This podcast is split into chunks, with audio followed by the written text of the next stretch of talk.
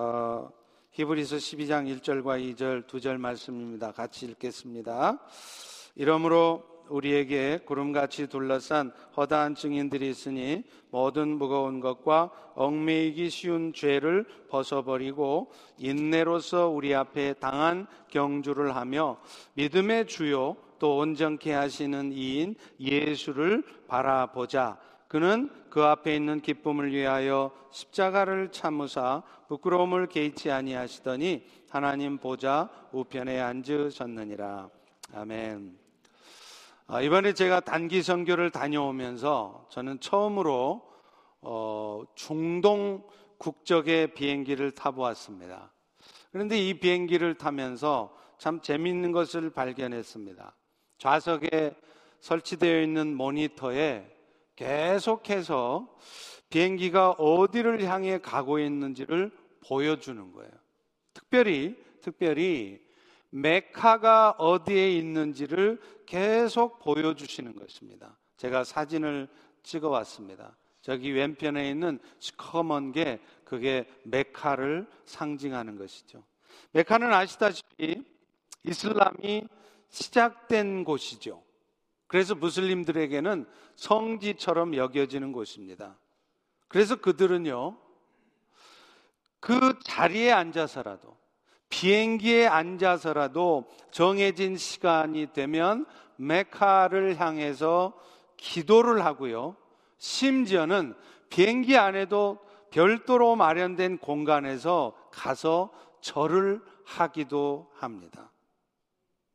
사실 무슬림이라는 말의 뜻이 절대적으로 복종하는 자 그런 뜻이라고 해요.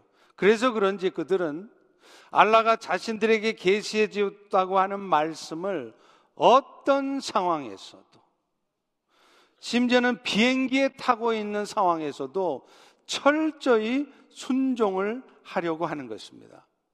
그런데 사실은 우리 그리스도인들도 이렇게 수시로 우리의 신앙생활을 점검해 보면서 나는 지금 어떤 인생의 목적을 갖고 살아가며 어떤 신앙의 목표가 있는지, 그리고 그 목표를 이루어 가기 위해서 오늘 나는 잘 살아가고 있는지를 점검해야 된다는 거예요. 그러면서, 그런 면에서 하나님께서는요, 우리가 그렇게 신앙생활을 잘 방향 잡고 또 잘 해가고 있는지를 살펴볼 수 있도록 해주신 일이 있습니다. 그것은 오늘 본문의 말씀처럼 우리의 앞서 신앙생활을 했던 많은 믿음의 사람들을 통해서 하나님께서는 도대체 오늘 또 이 세상 가운데 무엇을 이루어 가고 계시며 또 그것을 어떻게 이루어 가고 계시는지를 보여주시는 거예요. 오늘 본문도 그렇게 말씀합니다. 다시 한번 다 같이 1절 전반부를 읽어보겠습니다. 시작. 그러므로 우리에게 구름같이 둘러싼 허다한 증인들이 있으니 여기서 말하는 증인들은 말할 것도 없이 성경에 등장하는 수많은 믿음의 사람들이겠죠. 아브라함과 이삭과 야곱, 모세와 여호수아 그리고 사사들이었습니다. 또 왕정 시대에는 여러 왕들과 선지자들이었죠. 그것뿐입니까? 예수님이 오신 이후에는 예수님의 열두 제자뿐만 아니라 사도 바울과 같은 여러 믿음의 선배들. 그래서 2000년 동안 기독교를 이어오고 지탱해 왔던 여러 믿음의 선배들을 말하는 것입니다. 그런데 그들 중에는요, 하나님의 살아계심을 증거라도 하듯이 적들을 시원하게 넘어뜨린 사람들도 있었지만 그 반대로 오히려 그리스도 때문에 궁핍함을 견디어야 했고요. 멸시와 천대를 받았던 사람들도 있습니다. 그것뿐입니까? 심지어는 칼의 뱀을 받으며 순교한 사람들도 있었어요. 그러나 이 모든 허다한 증인들이 간절히 증거하고자 했던 것은 하나입니다. 그렇다면 그것은 무엇이겠습니까? 오늘 우리 모두는 이 믿음의 선배들을 통해 하나님께서 우리에게 증거하고자 했던 것이 무엇인지를 귀담아 들음으로 해서 나는 지금 내 신앙생활을 올바로 해가고 있으며 올바른 방향을 잡고 가고 있는지를 돌아볼 수 있기를 주의 이름으로 축원합니다. 믿음의 선배들이 우리에게 보여주시고자 하는 가장 첫 번째 증거는요. 하나님은 지금도 인류 구원에 대한 약속을 신실하게 이루어 가고 계시다는 것입니다. 어떤 절망적인, 어떤 아무런 상관없는 것 같은, 어떤 불편한 그런 상황 속에서도 하나님은 약속을 신실하게 이루신다는 거예요. 여러분은 아브라함이 자신의 아들 이삭을 하나님 앞에 번제로 드린 사건을 잘 아실 것입니다. 그런데 가만 생각해 보십시오. 그것은요, 정상적인 아버지로서는 도저히 생각할 수도 행할 수도 없는 행동이었습니다. 왜냐하면 그 아들 이삭은 하나밖에 없는 아들이었고요. 적어도 그 아들은 아브라함의 나이 100세가 되어서 기적같이 낳은 아들이었어요. 그런데, 그런데 그 소중한 아들을 번제로 드리라니.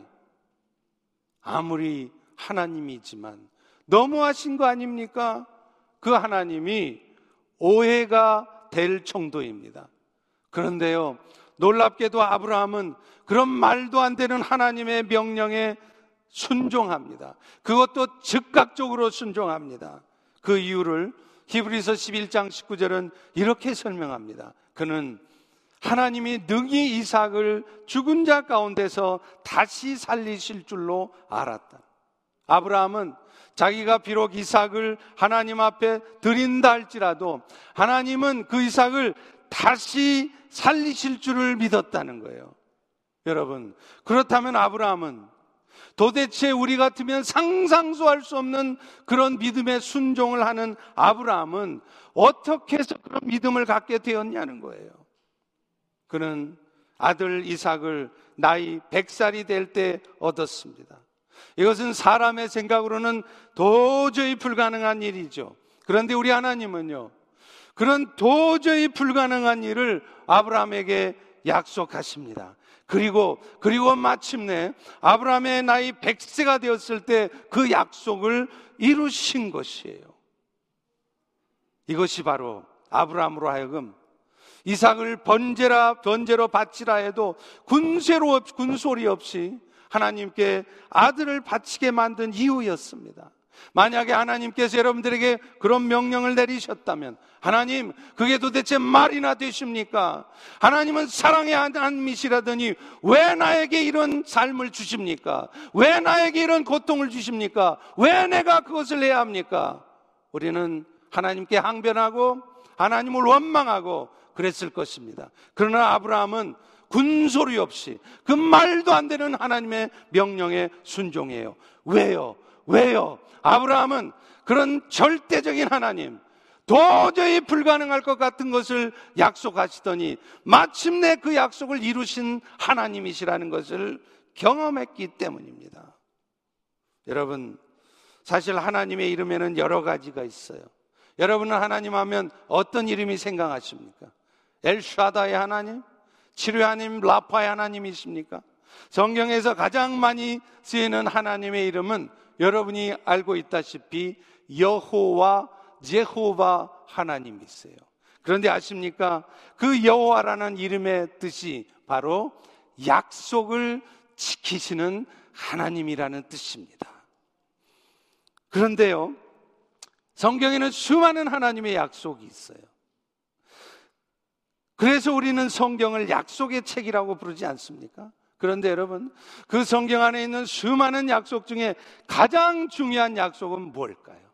오늘도 아브라함을 통해 많은 믿음의 선친들을 통해 오늘 여러분들에게 증거하고 싶어 하시는 약속은 무엇일까요? 그것은 말할 것도 없이 너희가 내 백성, 내 자녀가 되게 함으로 나는 너희의 하나님 됨을 보여주겠다는 약속입니다. 하나님은요, 그 약속을 아들 예수 그리스도를 통해서 이루셨어요. 왜냐하면 어떤 인간도 자신의 의지적인 노력으로는 하나님의 자녀가 하나님 앞에 죄 없는 백성이 될 수가 없는 것입니다. 그래서 인간 스스로의 어떤 의지적 노력으로도 이룰 수 없는 그 일을 하나님은 자기 아들 예수를 희생하심으로 일을 이루어내신 거예요. 그래서 죄가 없으신 몸에도 불구하고 인간의 모든 죄를 대신 짊어지시고 십자가에 죽으셨고 그래서 그 예수님의 십자가의 죽으심을 받아들이고 믿는 자들에게는 그 죄가 용서되게 하신 것입니다. 그래서 그래서 오늘 이 자리에 앉은 여러분 모두도 그 예수님의 은혜로 약속을 지키시는 하나님으로 말미암아 하나님의 자녀가 되는 축복을 얻은 것이에요. 요한복음 1장 12절에도 말씀합니다. 영접하는 자, 그 이름을 믿는 자들에게는 하나님의 자녀가 되는 권세를 주셨으니, 열심히 말씀대로 사는 자, 죄 안 짓고 거짓말 안 하고 착하게 살아야 하나님의 자녀가 되는 것이 아니라 아무리 연약하고 부족한 자였을지라도 지금 이 순간 나의 구원주가 되신 예수 그리스도의 은혜를 믿음으로 받아들이는 자, 영접하는 자들에게는 그들이 지난날 살인자였든지 아니면 어떤 악한 자였든지 상관없이 하나님의 자녀가 되는 은혜를 주셨다는 것입니다. 결국 하나님께서는 아브라함에게 나이 100세가 되어서야 아들을 낳게 하신 이유도 이렇게 하나님의 자녀가 되는 일, 하나님의 자녀로 출생되는 일은 사람의 노력이나 사람의 의지로 되어지는 것이 아니라는 것을 증거하시기 위함이었어요. 그래서 하나님은 우리의 생각을 뛰어넘는 방법으로 그 일을 친히 이루어 가시는 분이시라는 것을 보여 주신 것입니다. 그러므로 오늘 우리도 그 약속의 수혜자로 살아갈 때 우리가 할 수 있는 일은 먼저는 그 영원한 생명 얻음에 감사하면 되는 거예요. 자꾸 의심하지 마십시오. 아무리 그래도 그렇지. 어떻게 나는 죄들 짓고 하나님 앞에 착한 온전한 삶을 살지 못해도 어떻게 예수만 믿으면 그 구원을 얻느냐고. 이것은 도무지 합리적이지 않다. 논리적이지 않다. 그것을 의심하는 것이 아니라 그럼에도 불구하고 예수 그리스도의 은혜를 통해 구원의 은혜에 주신 것을 먼저 감사하시면 된다는 것이에요. 그리고 어떤 상황 속에서도 어떤 불가능하고 어떤 불완전한 상황 속에서도 하나님은 지금 이 순간에도 그 약속하신 바를 신실하게 이루어 가신다는 사실을 우리는 믿고 그 하나님은 오늘도 기대해야 된다는 것입니다. 코로나 바이러스가 온통 세상의 사람들을 두렵게 만드는 이 상황 속에서도 그 코로나 바이러스가 무서워서 아무것도 못하고 쩔쩔쩔 매고 있는 것이 아니라 이런 절박하고 위험한 상황 속에서도 우리 하나님은 이 세상을 향한 여러분들을 향한 하나님의 약속을 신실하게 이루어가고 있다는 것을 믿고 기대하는 것이에요. 그럴 때 우리는 비로소 아들 이삭을 바치라는 그런 말도 안 되는 명령 앞에서도 절대적으로 순종했던 아브라함처럼 순종의 사람, 믿음의 사람이 될 수 있는 것입니다. 하나님께서는 이번 단기 선교에서도 우리 단기 팀들에게 그런 부분을 경험하게 하셔서 저는 무엇보다도 감사해요. 이번 단기 선교에서 우리에게 많은 도움을 주었던 분이 띠용이라고 하는 현지인 사역자입니다. 이분은 우리가 갔던 그 앞산, 아쌈 지역, 인도의 동북부 지역의 모든 차밭, 45개 정도 되는 그 차밭에 다 교회가 세워지는 것을 목표로 열심히 사역을 하고 계셨습니다. 우리는 이번에 그분이 그런 목표 속에서 그동안 사역을 펼쳐왔던 두 개의 차밭에서 사역을 했습니다. 이 두 개의 차밭 모두 교회가 없는 차밭입니다. 그 차밭에 사는 사람들은요, 울타리가 쳐져 있어서 거의 독립된 종족처럼 사는 사람들이에요. 그래서 한번 그 차밭에 일하러 들어가면 대를 이어서 계속해서 그곳에 살게 되고요. 좀처럼 들어갈 수도 나올 수도 없다는 것입니다. 그런데 이 선교사님은 그런 차밭에 교회가 세워지도록 하기 위해서 먼저 차밭마다 after school을 시작하는 거예요. 그래서 현재 여러 개 차밭에 다섯 개 정도의 after school을 운영하고 있다고 합니다. 오후 3시쯤 학교에 돌아오면 애들이 공부할 데가 없어요. 가르쳐 주는 사람도 없고 돈도 없어서 공부를 배울 수도 없습니다. 그러면 그런 아이들을 모아서 5시까지 2시간 동안 아이들의 학업에 도움을 줘요. 영어나 수학 문제를 풀어주고 숙제를 도와주기도 합니다. 그러다가 어느 정도 아이들이 친숙해지면 그때부터 아이들을 대상으로 해서 Sunday school을 하는 거예요. 예수를 가르치고 하나님을 전하는 것입니다. 그리고 그 과정에서 드디어 그 아이들 때문에 그 부모님들이 한 가정, 두 가정, 예수를 믿는 가정이 생겨나고 그래서 마침내 그곳에 교회를 세우시는 것입니다. 여러분들도 하나님께 주신 마음이 있습니까? 내가 인생의 나머지를 어떻게 하나님 앞에 헌신할 수 있을까? 하나님 나에게 주신 물질의 축복이 있다면 그것을 어떻게 사용할까 고민하고 계십니까? 이런 데 투자하십시오. 내가 그곳에 세워진 after school 한 곳을 내가 맡아서 하겠습니다. 그래서 그곳에서 공부하는 아이들이 장차 인도를 책임지는 크리스천 리더가 되게 하시고 그 아이들 때문에 교회가 없는 그곳에 교회가 세워지게 하십시오. 내가 그 일에 그 after school 한 곳을 책임지겠습니다. 그런 헌신들을 하실 수 있으면 좋겠습니다. 그런데 놀라운 것은요. 그 일을 이루는 과정에서 하나님은 예비한 심령들을 숨겨 놓으셨다는 거예요. 이번에 우리는 단기 정교 중에 매일 아침 여호수아서를 묵상했습니다. 그런데 우리가 차밭에 들어가는 날 아침 함께 묵상한 곳이 여호수아서 2장이었습니다. 거기에는 기생 라합의 이야기가 나와요. 여러분 기생 라합이 어떤 사람입니까? 하나님은 여호수아에게 약속하셨어요. 네가 이제 장차 이스라엘로 하여금 이스라엘 땅을 차지하게 할 것이다. 그러나 그 말을 들은 여호수아도 자기 자신 마음속으로부터 의심이 생깁니다. 아니 지금 한 평도 내 손에 들어와 있지 않은데 어떻게 우리가 가나안 땅을 정복한단 말인가? 그래서 그는 정탐꾼을 보냅니다. 두 명의 정탐꾼을 보냅니다. 그 정탐꾼이 여리고성에 들어가서 만났던 여인이 누굽니까? 기생 라합이에요. 그런데 그 기생 라합은 생각지도 못한 뜻, 뜻하지 않은 얘기를 하는 거예요.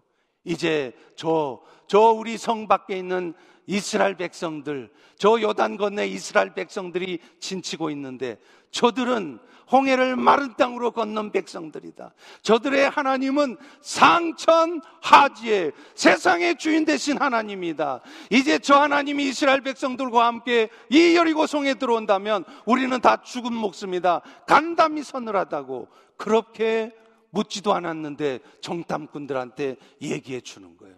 그 정탐꾼들의 보고를 들은 여호수아는 확신을 갖습니다. 이제 하나님이 가나안 땅을 주셨다는 게 맞구나. 그래서 그는 결단하고 이제 요단강을 건너지 않습니까? 누구 때문이었습니까? 하나님이 예비해 놓은 자 기생 라합 때문이었다는 거예요. 그런데 이번에 그 차밭에서도 하나님은 그 라합과 같은 분을 숨겨 놓으신 겁니다. 아내는 도망을 가서 혼자 아이를 키우고 있지만 그분의 마음 속에는 그런 이런저런 일들로 인하여서 하나님에 대한 열망이 생겼습니다. 그래서 하나님을 향한 그 뜨거운 마음으로 가득 차 있는 사람이었어요. 그래서 그분은 자신의 집을 오픈해서 그곳에서 아이들이 방과 후 학교, 애프터스쿨도 진행되게 했고요. 또 이번에 우리 선교팀이 가서 아이들을 대상으로 사역할 수 있도록 장소를 제공해 주었습니다. 사진을 한번 보십시오. 저것이 바로 그분이 오픈해 줘서 우리가 사역을 하는 곳이었습니다. 제가 처음 그 집에 들어서자마자 이 띠용 현진 사역자가 그 집주인인 형제를 나한테 소개시켜 준다는 거예요. 그런데 그 형제는요, 지금 선교팀이 함께 열심히 뛰노는 그 애들 모습을 보고 싶다며 저를 만나는 것을 거부하고 나가는 거예요. 여러분, 우리 같으면 미국에서 귀한 손님 오셨다고 하면 그 손님하고 인사하는 것이 중요한 일일 텐데 이분은 미국 손님 만나는 게 중요한 게 아니에요. 아이들이 지금 열심히 뛰어노는 그 모습을 보고 싶었던 것입니다. 제가 그 아이들의 모습을 보러 나가는 그분의 뒷모습 보면서 마음속에 확신했습니다. 여호수아처럼 확신했습니다. 기생 라합이 맞구나. 하나님은 저 사람을 예배해 놓으셨구나. 이제 하나님은 저 사람을 통해서 틀림없이 이 교회가 없는 차밭 가운데 교회를 세우실 것이다. 저는 확신했습니다. 하나님은 또 그렇게 하실 것입니다. 사랑하는 성도 여러분. 하나님은 오늘도 여러분 눈에는 뭔가 불가능해 보이고, 여러분 눈에는 뭔가 잘못돼 가는 상황 같지만, 그런 상황 속에서도 신실하게 영원 구원의 약속을 이루어 가고 계신다는 사실을 다시 한번, 다시 한번 믿으시기 바랍니다. 그래서 절망과 좌절과 분노 가운데 휩싸이지 마시고, 다시 한번 일어서실 수 있기를 주의 이름으로 축원합니다. 축원합니다. 축원합니다. 또 하나의 증거가 있습니다. 그것은 하나님은요, 그 약속을 이루어 가시는 동안 결코 우리를 떠나지 않으신다는 거예요. 여러분들이 아무리 죄를 짓고, 여러분들이 아무리 악한 모습, 연약한 모습을 보여도 결코 그런 여러분을 떠나지 않으시고 기다려 주시며 여러분을 늘 새롭게 하시는 하나님이시라는 거예요. 우리는 야곱을 통해서 그 사실을 분명히 알 수 있습니다. 알다시피 야곱은요, 날 때부터 아주 약삭 빠르고 못돼 먹은 사람이었어요. 오직 했으면 그 이름이 야곱이었을까요? 여러분, 야곱의 뜻이 뭔지 아십니까? 형의 뒷발꿈치를 잡은 자라는 뜻이에요. 쌍둥이 형이었던 에서가 어머니 자궁에서 먼저 나가지 않도록. 그래서 자기가 장자가 되려고 욕심 부리느라고 그랬는지 형의 뒷발꿈치를 나올 때부터 잡고 나왔다 해서 그런 이름을 지었습니다. 아이나 다를까 그의 인생에서는 계속 술수의 연속입니다. 그런데 그런데 우리 하나님은 그 못된 야곱, 그 비겁한 야곱을 포기하지 않으신다는 거예요. 그까지 책임지신다는 거예요. 우리 같으면 속는 것도 한 번이지. 내 더 이상 너 같은 놈은 내가 봐줄 수가 없다. 그렇게 내칠 텐데 하나님은 그 야곱을 포기하지 않습니다. 그가 형 에서의 낯을 피해 도망갈 때 하나님 베델에서 꿈을 통해 그에게 나타나십니다. 그래서 장세기 28장 15절이죠. 내가 너와 함께 있어서 네가 어디로 가든지 너를 지키며 너를 이끌어 이 땅에 돌아오게 할지라. 내가 너에게 허락한 것을 다 이루기까지 떠나지 않을 것이라. 야곱은요. 형을 속에서라도 장자의 축복만 받으면 자기 인생은 아주 신나게 될 줄 알았어요. 행복해질 줄 알았어요. 그러나 웬걸요? 그 일 때문에 야곱은 자기가 가지고 있던 모든 것을 다 내려놔 했습니다. 빈털터리가 됐어요. 거지가 됐어요. 그래서 그는 베델에서 돌베개를 베며 노숙을 할 수밖에 없었습니다. 눈물을 흘리며 자고 있을 때 하나님은 야곱에게 찾아가십니다. 그래서 야곱아 걱정하지 말아라 실망하지 말아라 내가 너에게 허락한 것은 네가 어떤 모습을 갖고 있을지라도 반드시 이루고 떠나지 않을 것이다. 그때 야곱이 뭐라고 고백합니다. 합니까? 장세 28장 16절이죠.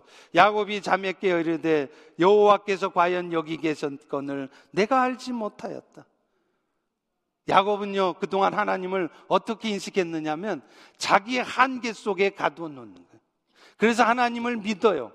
하나님을 찾아요. 그러나 자기 생각 안에 가두어 놓고 하나님을 믿습니다.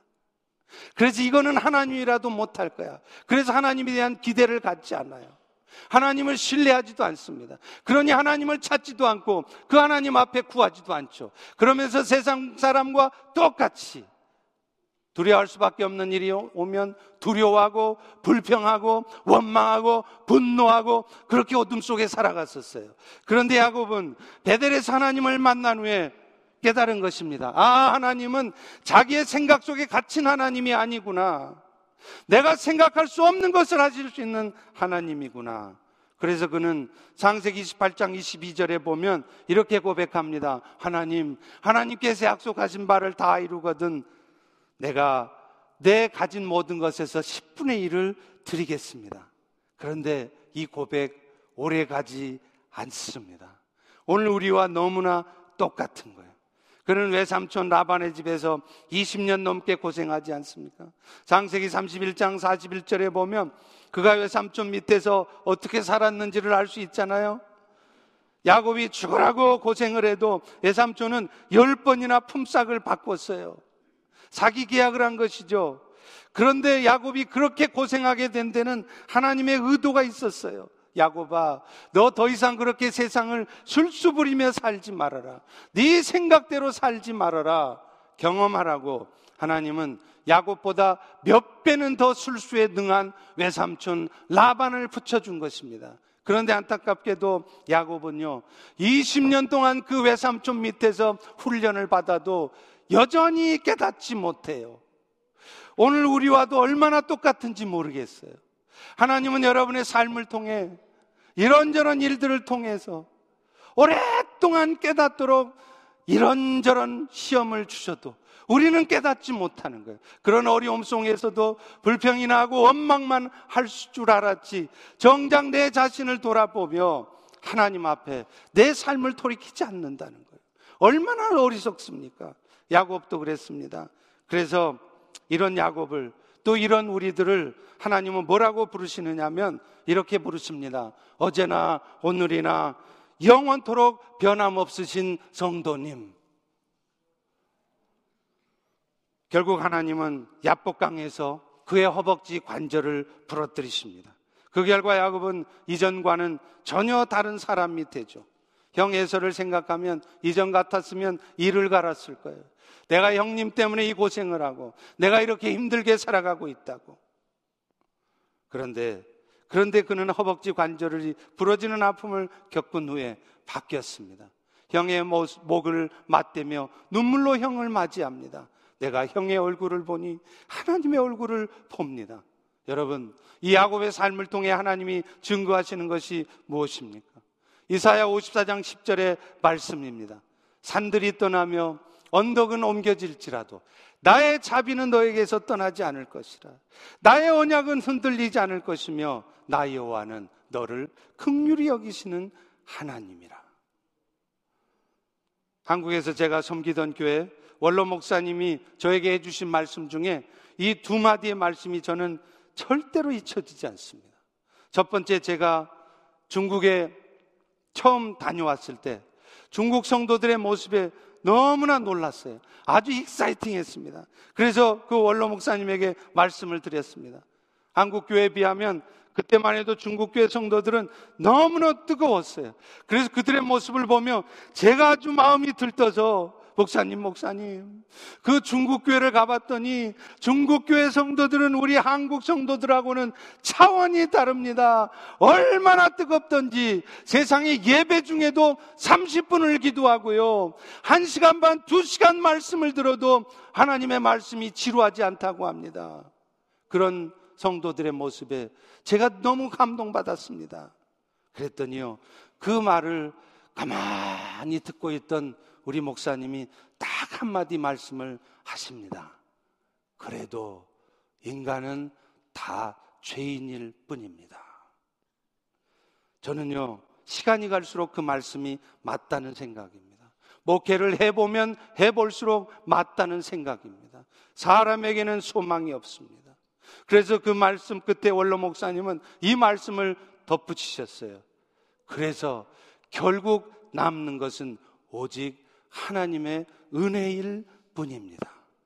저는 그때만 해도 젊기도 했고요. 그래서 강단에서 선포하는 말씀도 뭔가 열심히 말씀대로 살아서 하나님의 기쁨이 되는 삶을 살라고 도전하는 말씀을 많이 전했어요. 사실 그게 마땅한 말씀이고 당연한 얘기죠. 그런데요, 시간이 흐르면 흐를수록, 목회를 하면 할수록 다시 한번 깨닫는 것은 원로 목사님의 말씀이 맞다는 것입니다. 결국 사람은 죄인일 뿐이고 남는 것은 오직 하나님의 은혜일 뿐입니다. 오늘도 우리 모두가 거룩한 하나님의 백성이 되는 것도 하나님의 은혜일 뿐이고 오늘도 우리가 거룩한 백성으로 남아 살아가게 하시는 것도 그래서 조금이라도 세상 사람들과는 다른 모습으로 살아가게 해주시는 것도 오직 하나님의 은혜일 뿐입니다. 그리고 하나님은 오늘 또 어떤 일을 통해서도 어떤 잘못된 일, 어떤 부족한 일을 통해서도 그 일들을 이루신다는 것입니다.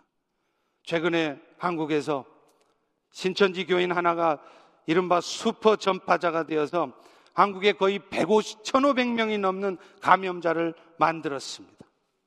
수사를 통해서 아직 정확하게 밝혀진 바가 아니지만 이 신천지 사람들은요, 코로나 바이러스에 감염됐다는 것을 알면서도 이왕 걸린 거 대형 교회들의 침투해서 그 교회들마다 코로나 바이러스를 퍼뜨리려고 했다는 것이에요. 그래서 각자 맡은 교회가 있었다는 것입니다. 그들이 주고받던 카톡 내용이 밝혀졌습니다. 뭐 하자는 것입니까? 이거를 통해서 교회들이 예배를 드리지 못하고 폐쇄하게 만들려는 거예요. 그런데 하나님께서는 이번에 이런 일들을 통해서 신천지가 어떤 집단인지를 적나라하게 드러내신 거예요.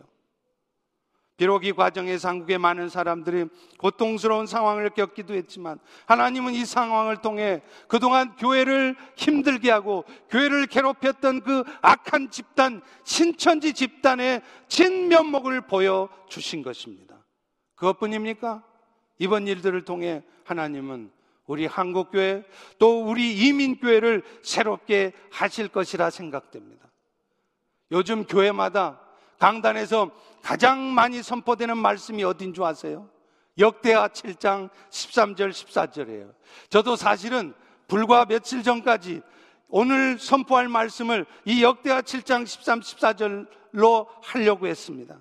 그 말씀이 무엇입니까? 내가 하늘을 닫고 비를 내리지 않거나 메뚜기들에게 토산을 먹게 하거나 혹 전염병이 내 백성 가운데 유행하게 할 때 내 이름으로 일컫는 내 백성들은 스스로 낮추고 기도하여 내 얼굴을 찾으면 내가 그들을 사하고 그 땅을 고칠 것이라. 하나님은 지금 이 사태들을 통해서 우리 한국교회 목회자들, 성도들, 그리고 우리 이민교회들 다시 한번 새롭게 하시는 것입니다. 그러므로 우리는 그런 코로나 바이러스의 문제를 보면서 그저 두려워하면서 그저 염려하면서 어둠에 갇혀 있을 것이 아니라 이 일들을 통해서 우리 인생이 얼마나 연약한 존재인가를 깨닫게 하시려는 그 하나님의 뜻을 먼저 깨달아야 되는 것이에요. 생각해 보세요. 눈에 보이지도 않는 그 작은 그 바이러스 하나 때문에 온 세계가 죽음의 공포에 휩싸여 있습니다. 얼마나 인간이 부족하고 얼마나 여러분들이 연약한 존재인가를 알려주는 거 아닙니까? 그런데도 우리는 오늘 또 우리 힘을 믿고 살아가요. 하나님을 의지하지 않습니다. 하나님께 도우심을 구하지 않습니다. 그러면서 자기 힘으로 열심히 살아가는 거예요. 하루들 살아보십시오. 코로나 바이러스에 죽은 사람이 불과 1, 2주 전에라도 자기가 죽을 줄 알았겠습니까? 두 주 전에 건강하게 팔팔하게 돌아다니던 사람이에요. 그 사람이 바이러스에 감염되더니 폐렴 증상이 오고 나중에는 호흡곤란이 와서 숨을 못 쉬어 죽지 않습니까? 2주 만에 죽습니다. 이런 일이 오늘 여러분의 인생에 있지 말란 법이 있습니까? 우리가 얼마나 연약한 자인가를 하나님은 깨달으라는 거예요. 그래서 더욱 겸손하게 우리를 낮추고 그분 앞에 나아가라는 것입니다. 하나님은 우리 인생에 벌어진 어떤 일을 통해서도 그렇게 우리를 겸손하게 낮추시고 그래서 하나님의 사람으로 세워져 가게 하는 것입니다. 그렇다면 오늘 우리는 이런 믿음의 선배들의 증거를 통해서 어떻게 해야 되겠습니까? 인내를 가지고 믿음의 경주를 할 수 있어야 합니다. 그래서 히브리서 12장 1절에 이렇게 말씀합니다. 이러므로 우리에게 구름같이 둘러싼 허다한 증인들이 있으니 모든 무거운 것과 얽매기 쉬운 죄를 벗어버리고 인내로 우리 앞에 당한 경주를 하라. 우리의 신앙생활은 달리기 경주와 같습니다. 그런데 이 신앙의 경주를 하기 위해서요, 가장 먼저 필요한 게 뭔지 아십니까? 무거운 것을 버려야 된다는. 여기서 말하는 무거운 것이라는 것은 헬라어로 하면 옹콘이라는 단어인데요. 이게 뭐냐면 운동을 하는 운동선수들이 운동하는데 방해가 되는 무거운 체중, 체중을 무겁게 갖고 있는 것, 이것이 바로 무거운 거라는 거예요. 여러분 생각해 보십시오. 운동하는 사람이 아무리 발재간이 뛰어나요. 아무리 손재주가 남달라요. 그래봤자 몸이 무거우면 그게 무슨 소용이 있습니까? 다 쓸모없다는 거예요. 오늘 우리가 신앙생활 하면서도 아무리 우리가 봉사 열심히 하면 뭐합니까? 아무리 마음을 새롭게 다지면 뭐합니까? 기본적으로 우리가 버려야 될 게 있어요. 무거운 것이 있다는 거예요. 그 무거운 것이 뭘까요? 신앙생활에 가장 방해가 되는 세상을 향한 욕심들, 세상을 사랑하는 마음들이라는. 그래서 요한일서 2장 15절 17절도 이렇게 말씀합니다. 이 세상이나 세상에 있는 것들을 사랑하지 말아라. 누구든지 세상을 사랑하는 마음을 가지고 있으면 아무리 겉모습은 믿음이 좋은 것 같고 아무리 착한 일을 많이 하는 것 같아도 그 마음 안에 하나님의 사랑이 있는 것이 아니라는 거예요. 왜냐하면 이 세상에 있는 것들은 다 아버지께로부터 온 것이 아니고 이 생상도 욕심도 다 사라지는 것뿐 오직 하나님의 뜻을 행하는 자만 남는다는 것입니다. 실제로 그렇지 않습니까? 아무리 우리가 열심히 신앙생활에 열심을 내도요. 근본적으로 우리의 마음이 이 세상에서 저 세상으로 옮겨져 있지 않으면 한계가 있어요. 어느 정도까지는 그 한계가 드러나지 않습니다. 그러나 보십시오. 결정적인 순간에 여러분이 하는 결정을 보세요. 여러분 어떤 결정을 하십니까? 신앙의 결정을 하십니까? 신앙의 선택을 하십니까? 아닐걸요. 결국에 결정적인 순간에는 육신의 결정을 합니다. 이유가 뭡니까? 우리 안에 무거운 것, 세상을 향한 마음, 세상을 사랑하는 마음을 버려놓지 못하기 때문인 것입니다. 또 하나가 있습니다. 얽매이기 쉬운 죄를 벗어버리라는 거예요. 사실 오늘도 우리에게 이런저런 인생에 어려운 일이 있는 이유가 뭘까요? 우리가 죄가 죄인 것을 알지 못하고 살기 때문이에요.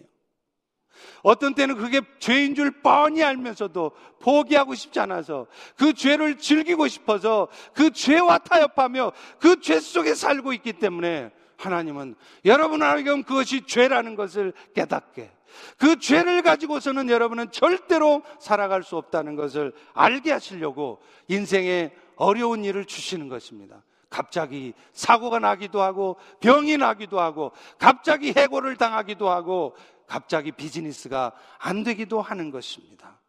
고린도후서 7장 10절도 말씀합니다. 하나님의 뜻대로 하게 된 근심은 후회할 것이 없는 구원에 이르게 하는 회개를 이루는 것이요.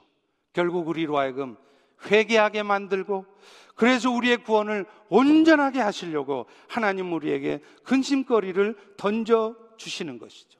그러므로 이런 근심거리 앞에서 우리는 오늘도 그저 두려워하면서 불평이나 하면서 염려만 하는 것이 아니라 그 일들을 통해 우리가 그 죄로부터 벗어날 수 있어야 된다는. 그것이 근심거리를 주신 목적이기 때문이죠. 그리고 그렇기 때문에라도 그 과정에서 우리는 끊임없이 믿음의 주인이시오 우리를 온전케 하시는 주님을 바라봐야 돼요. 우리 다 같이 2절을 다시 한번 읽어보겠습니다. 시작. 믿음의 주요 또 온전케 하신 이인 예수를 바라보자. 여러분, 그분은요, 우리의 연약함을 아십니다. 우리의 힘으로는 도저히 내 마음속에 무거운 짐을 버릴 수 없다는 것을 알고 계세요.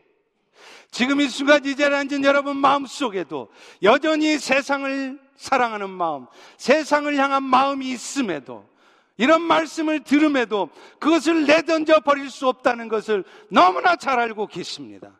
그래서 하나님은 그런 여러분들에게 그리스도의 영, 성령을 보내주신 거예요. 그래서 그 예수를 바라보며 그 예수의 영의 도우심을 입을 때 도저히 포기할 수 없을 것 같은 그 내 마음의 욕심을 버릴 수 있게 하시는 것입니다. 여러분은 맨날 그런 핑계를 대지 않습니까? 사람이라는 게 다 똑같지. 이런 욕심 안 갖고 있는 사람이 누가 있어? 그렇게만 말하고 있지 않습니까? 그런 욕심이라도 하나님 앞에 내려놓기 위해서 성령님께 간절한 마음으로 목숨을 걸고 간구해 보셨습니까? 여러분이 그 주님을 바라보며 그 간구를 들을 때 성령은요, 여러분 힘으로는 도저히 내려놓을 수 없는 마음의 욕심을 내려놓게 하세요. 그래서 가벼워진 몸으로 신앙의 경주를 완주할 수 있게 하는 것입니다. 죄도 마찬가지입니다. 오늘 본문에 죄 앞에 써 있는 말이 뭐예요? 얽매이기 쉬운 죄라는 거예요. 죄라는 것은 우리가 죄인지도 모르게 쉽게 빠지게 만들어 버려요. 대표적인 죄가 교만의 죄 아닙니까? 사람들에게 묻습니다. 당신은 교만합니다. 그러면 다들 그렇게 생각해요. 내가 왜 교만합니까? 저는 사람들 앞에 항상 겸손한 척 인사를 자주 했고 내가 먼저 낮춘, 낮추는 말을 했습니다. 그런데 내가 왜 교만합니까? 아닙니다. 교만의 진짜 정의는 무엇인 줄 아십니까? 하나님을 의지하지 않으며 하나님을 바라보지 않는 것이 교만입니다. 그리고 자신도 모르게 남을 판단하고 남을 험담하고 정죄하며 살아가는 모습을 살고 있다면 그것이 바로 영적인 교만의 죄예요. 그런데 우리는 그 죄의 존재 자체를 못 깨달아요. 그리고 자신도 모르게 그 죄에 빠져 사는 거예요. 그 죄를 깨닫게 해주시는 분이 누구십니까? 예수님이시라는 거예요. 성령이시라는 거예요. 그래서 오늘 히브리서 본문은 믿음의 증거들을 보면서 그 죄에 빠지지 않고 그 모든 무거운 것을 내려놓고 신앙의 경주를 완주할 수 있도록 계속해서 믿음의 주요 온전케 하신 예수를 바라보라라고 말하는 것입니다. 믿음을 가져다 주셨을 뿐만 아니라 여러분들을 온전케 해내시는 분은 여러분 자신이 아닙니다. 여러분의 능력으로는, 노력으로는 절대로 이루어질 수 없습니다. 오직 주님이 그 일을 이루십니다. 그러므로 오늘 또 여러분이 할 일은 뭡니까? 여러분의 모습을 보면서, 여러분 주변에 펼쳐진 상황을 보면서, 분노하면서 불평하면서 걱정하는 것이 아니라 다시 한번 눈을 실어서 예수님께 여러분의 시각을 고정하는 것입니다. 그분이 여러분을 통하여 일을 이루실 것을 기대하시는 것입니다. 그리고 그분을 계속해서 바라보는 것입니다. 예수님 우리에게 말씀하십니다. 나를 보고 믿기만 하라. 그런데 우리는 믿지 않아요. 내가 열심히 뭔가 하려 해요. 이것이 믿음의 신앙생활의 함정입니다. 오늘 다시 한번 눈을 들어서 예수를 보십시오. 그리고 그분이 이루실 것을 기대하십시오. 그리고 믿기만 하십시오. 그러면 믿음의 역사가 여러분 가운데, 우리 벨로시 가운데 나타날 줄로 믿습니다. 기도하겠습니다. 하나님, 오늘 또 믿음의 선친들을 통하여 우리에게 여러 가지 증거들을 나타내 주시고 그래서 그 모든 것들을 하나님께서 친히 이루어 가신다는 사실을 깨닫게 하시니 감사합니다.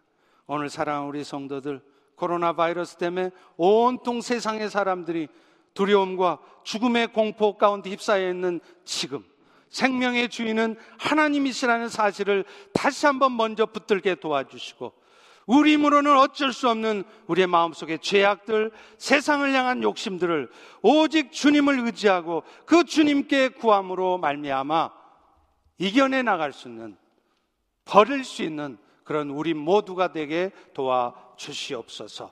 예수님의 이름으로 기도합니다. 아멘.